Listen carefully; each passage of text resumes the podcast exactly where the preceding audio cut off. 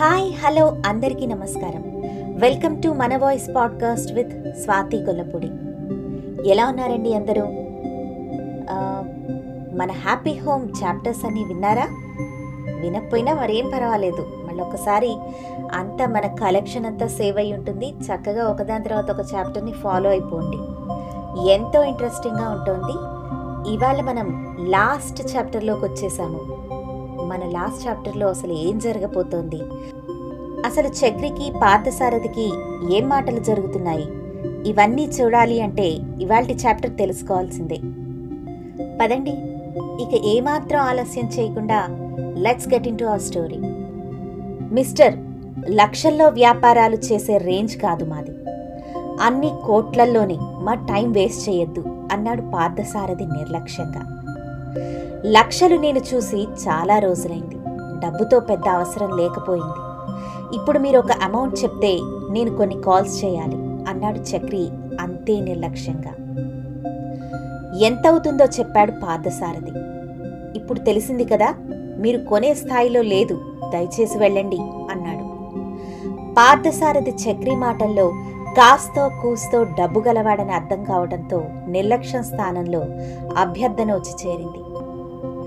అంతేనా హోంతో కలిపి చెప్తున్నారా? అని అడిగాడు చక్రి. ఆశ్చర్యపోవడం పార్థసారథి వంతయింది హోంని వేరొకరికి ఇచ్చే ఆలోచన లేదు అన్నాడు తడబడుతూ. మీ అబ్బాయి ప్రవర్తన చూస్తేనే అర్థమైంది. మీరు ఈ హోంని ఎంత చక్కగా నిర్వర్తించగలరు. కాబట్టి మొత్తానికి ఒక అమౌంట్ అనుకుని బాండ్ రాసేసుకుంటే సరిపోతుంది. మీ అకౌంట్లోకి అడ్వాన్స్ డబ్బొచ్చి చేరుతుంది మరో గంటలో అన్నాడు చక్రి.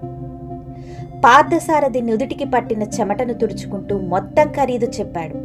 ఆ అంకె వినగానే అందరి గుండెల్లో రైళ్ళు పరిగెట్టాయి. కానీ చక్రి మాత్రం మామూలుగానే తీసుకున్నాడు. ఖరీదు చెప్పగానే ఫోన్ తీసుకుని బయటికెళ్ళి కాసేపు మాట్లాడొచ్చేశాడు. శైలజ శ్రావణి సత్యదేవ్ స్టెలా మిగతా సిబ్బందంతా స్థానూళ్ళా ఉండిపోయారు.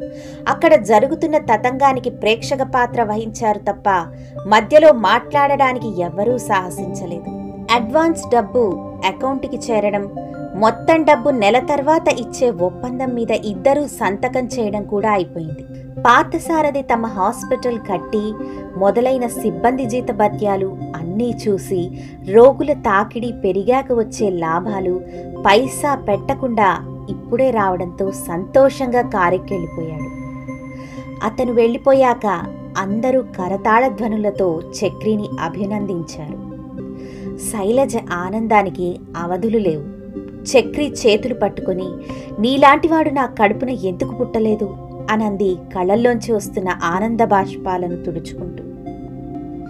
పుట్టకపోయినా నీ కొడుకునే కదమ్మా అంటూ వంగి కాళ్ళను తాకి కాళ్ళకు అద్దుకున్నాడు. శైలజ ఒక్కసారిగా వెనక్కి జరిగి చక్రిని లేవదీసింది. అంతలోనే ఏదో గుర్తొచ్చిన దానిలా చక్రి వైపు తిరిగి ఇంత డబ్బు ఎలా ఫామ్ హౌస్ అమ్మేశావా అని అడిగింది భయంగా. అమ్మా ఆ ఫామ్ హౌస్కి దానికి ఆనుకొని ఉన్న పొలాలకు మన మనస్సులో ఉన్నంత విలువ ఈ మార్కెట్లో లేదమ్మా. అయినా అది అమ్మేస్తే నా ప్రాణం నేనే తీసుకున్నట్టు అవుతుంది అన్నాడు. మరి అంత డబ్బు ఎలా వచ్చింది అని అనుమానంగా అడిగింది శైలజ. నేను ముంబై నుండి తిరిగి వచ్చేస్తున్నప్పుడే డాడీ నాకు ఆఫర్ ఇచ్చారు. తను కొత్తగా మొదలు పెట్టబోయే బిజినెస్ని నన్ను చూసుకోమని అలా చేస్తే ఆస్తిలో సగం వాటా ఇచ్చేస్తాను అని. కానీ అవేవీ వద్దని ఇక్కడికి వచ్చేశాను ఇప్పుడు డాడీకి ఫోన్ చేసి నేను రావాలంటే ముందు కొంత డబ్బు పంపమని అడిగాను. సరే అన్నారు. నెల తర్వాత నా ఆస్తంతా నా చేతిలోకి వస్తుంది అప్పుడు హోమ్కి ఇవ్వాల్సిన అమౌంట్ ఇచ్చేస్తాను అన్నాడు. నా గురించి నీకు ఇష్టం లేని జీవితంలోకి మళ్ళీ వెళ్తావా అంటూ భావోద్వేగానికి గురయ్యింది శైలజ. నీ గురించే కాదమ్మా. ఇంతమందికి ఆశ్రయం కోసం మీరందరూ ఇంతగా ఆలోచిస్తున్నప్పుడు నేను సాయం చేయలేనా? చెప్పు. అయినా ముంబై ఎంత దూరం? ప్రతి శనాదివారాల్లో ఇక్కడికి వచ్చేస్తా శనివారం నీ దగ్గర ఆదివారం ఫామ్ హౌస్కి. మిమ్మల్ని నా తాత జ్ఞాపకమైన ఆ ఫామ్ హౌస్ని ఎప్పటికీ మర్చిపోనమ్మా. అన్నాడు కళ్ళనీళ్ళు తుడుచుకుంటూ. మా తరం వాళ్ళు మీ తరం వాళ్ళని స్వార్థపరులు అంటూ ఈసడించుకుంటారు కానీ అందరూ ఒకేలా కాదు అని నువ్వు నివాస్ నిరూపించారు. మా కోణంలో నుండి చూస్తే నువ్వు తల్లిదండ్రుల మాటకు విలువ ఇవ్వలేదు. వారికి దూరంగా వారి ఆలోచనలకు భిన్నంగా బతుకుతున్నావు. అందుకే నిన్ను స్వార్థపరుడు విలువలు తెలియనివాడు అని బయటకు అనుకోవచ్చు. ఇక నివాస్ తండ్రికి వ్యాపారంలో సలహాలు ఇస్తూ ఆస్తిని ఇంకా వృద్ధి చేయడంలో సలహాలు చేస్తున్నాడు. తండ్రి చేదోడు వాదోడుగా నిలుస్తూ మంచి కొడుకుగా కనిపిస్తున్నాడు. నిజానికి విలువలు లేనివాడు నివాస్. ఎప్పుడో చనిపోయిన తాత ఆశయం అతని కోరిక మేరకు సేంద్రియ వ్యవసాయం చేస్తూ కూలీలకు వారి కుటుంబాలకు ఆసరా కల్పిస్తున్నావు. పంట ఆదాయంలో వాళ్ళ జీతాలు పోగా మిగిలిన వాటితో యాభై శాతం దానం చేస్తున్నావు. నీకంటూ మిగుల్చుకుందాం అనే ఆలోచన లేకుండా నిస్వార్థంగా నీ తాత చూపిన బాటలో కన్న తల్లిదండ్రులను కూడా కాదని నడుస్తున్నావు. నివాస్ ఇంకా ప్రాణం ఉన్న తాత ఆశయం మీద నీళ్ళు జల్లడంతో పాటు తాత ఆశ్రయం ఇచ్చిన వారిని తన స్వార్థం కోసం నిరాశ్రయులను చేద్దాం అనుకుంటున్నాడు కోట్లు ఉన్న ఒక పూట పట్టడన్నం పెట్టడానికి ఏడుస్తున్నాడు. నివాస్ తండ్రికైనా కాస్త సంస్కారం ఉండబట్టి అతని మందలించాడు. లేదంటే పెద్దవాళ్ళను అగౌరవపరిచేలా ప్రవర్తించాడు అనే అప్రతిష్ట మూటగట్టుకునేవాడు అంది శైలజ. అమ్మా నువ్వు కాపాడిన ప్రాణం దగ్గర ఈ కోట్లు ఏమైనా పనికొస్తాయా?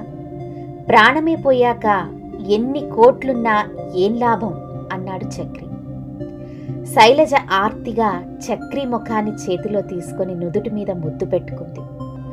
చక్రి కూడా నవ్వి ఇక వెళ్ళొస్తానమ్మా ఎల్లుండే బయలుదేరాలి. అంటూ బయటికి నడిచాడు. కార్ వరకు అందరూ సాగనంపారు. చక్రి వెళ్ళిపోయాక స్టెల్లా శ్రావణి శైలజను చుట్టేశారు. సత్యదేవ్ పెద్ద భారం దిగిన వాళ్ళాగా కులాసాగా నవ్వుతూ సిబ్బందితో పాటు సాయంత్రం సంబరాలు చేయాలని వాటి గురించి ఆదేశాలివ్వడం ప్రారంభించాడు. రెండు రోజుల తరువాత రఘు హోంకొచ్చాడు. శైలజ కోరిక ఆ ముందు రోజే చక్రి ముంబై వెళ్ళిపోవడంతో మనసుకి భారంగా అనిపించిన రఘుతో ఒక ముఖ్యమైన విషయం మాట్లాడాల్సి రావడంతో మనసును మామూలు స్థితికి తెచ్చుకుని రఘుతో మాటలు ప్రారంభించింది. రఘు తర్వాత ఏం చేద్దాం అనుకుంటున్నావు? కీడు జరిగిన ఇంట్లో శుభకార్యం జరగాలి అంటారు. మరి నీ పెళ్ళి సంగతి ఏంటి? అని అడిగింది శైలజ. మ్యాట్రిమోనీలో రిజిస్టర్ అయ్యానా అంటే ఎప్పుడో కానీ అప్పుడు నాన్న బాధ్యత ఉండడం వల్ల వచ్చిన సంబంధాలు వద్దు అనుకున్నాను. పాపం అత్త మాత్రం నా పెళ్ళి చూడాలని ఎంతో ఆశపడింది. నేనే తన కోరిక తీర్చలేకపోయాను అంటూ జీరబోతున్న గొంతును మామూలు చేయడానికి ప్రయత్నం చేశాడు. నన్ను మీ అత్త తన సొంత చెల్లెల్లాగానే చూసుకుంది. అంటే నేను కూడా నీకు అత్తనే అవుతాను. ఆ అధికారంతో నీకు ఒక సంబంధం చూశాను. నీ అభిప్రాయం ఏంటి? అని అడిగింది. అయ్యో చనువు తీసుకుని నా మంచి చెడు గురించి పట్టించుకుంటున్నారు. నాలాంటి వాడికి ఇంకేం కావాలి? అన్నాడు. అయితే చెప్తా విను. ఆ అమ్మాయికి కుటుంబ బాధ్యతలున్నాయి. తన కుటుంబానికి తనని బాగా చూసుకునేవాడు కావాలి. తనకి తన కుటుంబం పట్ల తన బాధ్యతను పంచుకునేవాడు కావాలి. నీకొక చక్కని కుటుంబం కావాలి. అందుకే మీ ఇద్దరికి ముడిపెడదామని అనుకుంటున్నాను. నువ్వేమంటావు? అనంది. తనతో పాటు కుటుంబాన్ని కూడా ఇస్తుంది అంటే ఇంకేం కావాలా అంటే ఇంతకీ అమ్మాయి ఎవరు? అని అడిగాడు. శ్రావణి అని పిలిచింది శైలజ. వెంటనే అంతవరకు బయట నిల్చున్న శ్రావణి లోపలికొచ్చి శైలజ పక్కన సిగ్గుతో నిల్చుంది. వాళ్ళ అమ్మా నాన్నలతో నేనే మాట్లాడాను. వాళ్ళకు కూడా ఈ సంబంధం బాగా నచ్చింది. మీ ఇద్దరూ మాట్లాడుకొని నిర్ణయం తీసుకోండి అంటూ శైలజ బయటకొచ్చింది. వాళ్ళు కాసేపు మాట్లాడి బయటకొచ్చారు. ఇద్దరు తలలు ఊపడంతో శైలజకు సంతోషంతో మనసు నిండిపోయింది. శైలు ఈరోజు లవ్వరడ్డు చేశాను. చక్రి వస్తాడుగా? ఇవ్వు అంది సుశీల శైలజ గదిలోకొచ్చి. ఇంతలో మెడలో మంగళసూత్రంతో వచ్చింది శ్రావణి. ఆంటీ నాకు లేదా రవ్వలడ్డు అని అడిగింది. ఇస్తాలే ఇంటికి వెళ్ళేటప్పుడు. అవును రఘు ఎలా ఉన్నాడు? అని అడిగింది సుశీల. తనకేం బ్రహ్మాండంగా ఉన్నాడు. ఈరోజు సెలవు పెట్టి నానమ్మని హాస్పిటల్కి తీసుకువెళ్ళాడు. మా వాళ్ళకిప్పుడు నాకన్నా తనే ఎక్కువ అంది శ్రావణి. సరే సత్యదేవ్ గారు నిన్నడిగారు. ముందు వెళ్ళి కలు అంది శైలజ. ఎక్కడున్నారు? ఇంకెక్కడా? స్టెలా చిల్డ్రన్ హోంలోనూ సత్యదేవ్ గారు ఓల్డేజ్ హోంలోనూ వాళ్ళకిచ్చిన బాధ్యతల రీత్యా వాళ్ళుండేది అక్కడే కదా? అంది సుశీల. ఏంటాంటీ? మీరనేది అలా చెప్పకూడదు. Shailaja's children home Shailaja's old age home అనాలి. బోర్డు మీద అలానే ఉంది కదా. ఓయ్ నువ్వు శైలజాస్ హ్యాపీ హోమ్ మర్చిపోయావు అంటూ ఎక్కిరిచ్చింది సుశీల. ఏంటి? మీరిద్దరూ నన్ను ఎక్కిరిస్తారా? మిమ్మల్ని? అని శైలజ అనగానే ఇద్దరూ చల్లగా జారుకున్నారు. శైలజ నవ్వుతూ తన గదిలోకొచ్చి చక్రీకి నచ్చిన బంగాళదుంప వేపుడు చేయడంలో నిమగ్నమైపోయింది. అక్కడ శైలజ రాత్రి రాసిన చిన్న కవిత పుస్తకంలో ఉన్న పేజీ గాలికి అటూ ఇటూ తిరుగుతూ ఉంది. అందులో కన్న తీపి చేదయింది. చేసిన సాయం బంధాన్ని కలిపింది. చేదు విషం అయ్యేవేళ సాయం చేసిన చేతులకు దానం చేసి మనుషులో మానవత్వం బతికి ఉందని నమ్మబలికి అక్కున చేర్చుకుంది ఓ గొప్ప మనసు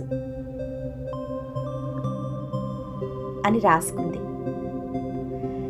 ఇంతటితో కథ సమాప్తం. ఇదండి మన ఆఖరి ఎపిసోడ్ మన happy home last episode. Hope మీ అందరికీ నచ్చిందని అనుకుంటున్నాను. కథ ఈ విధంగా సుఖాంతమైంది అంటే మనసుకు ఎంతో ఆనందంగా ఉంది. నిజంగా ఎక్కడో కానీ ఇలాంటి వారు ఉండరు అని అనిపిస్తోంది.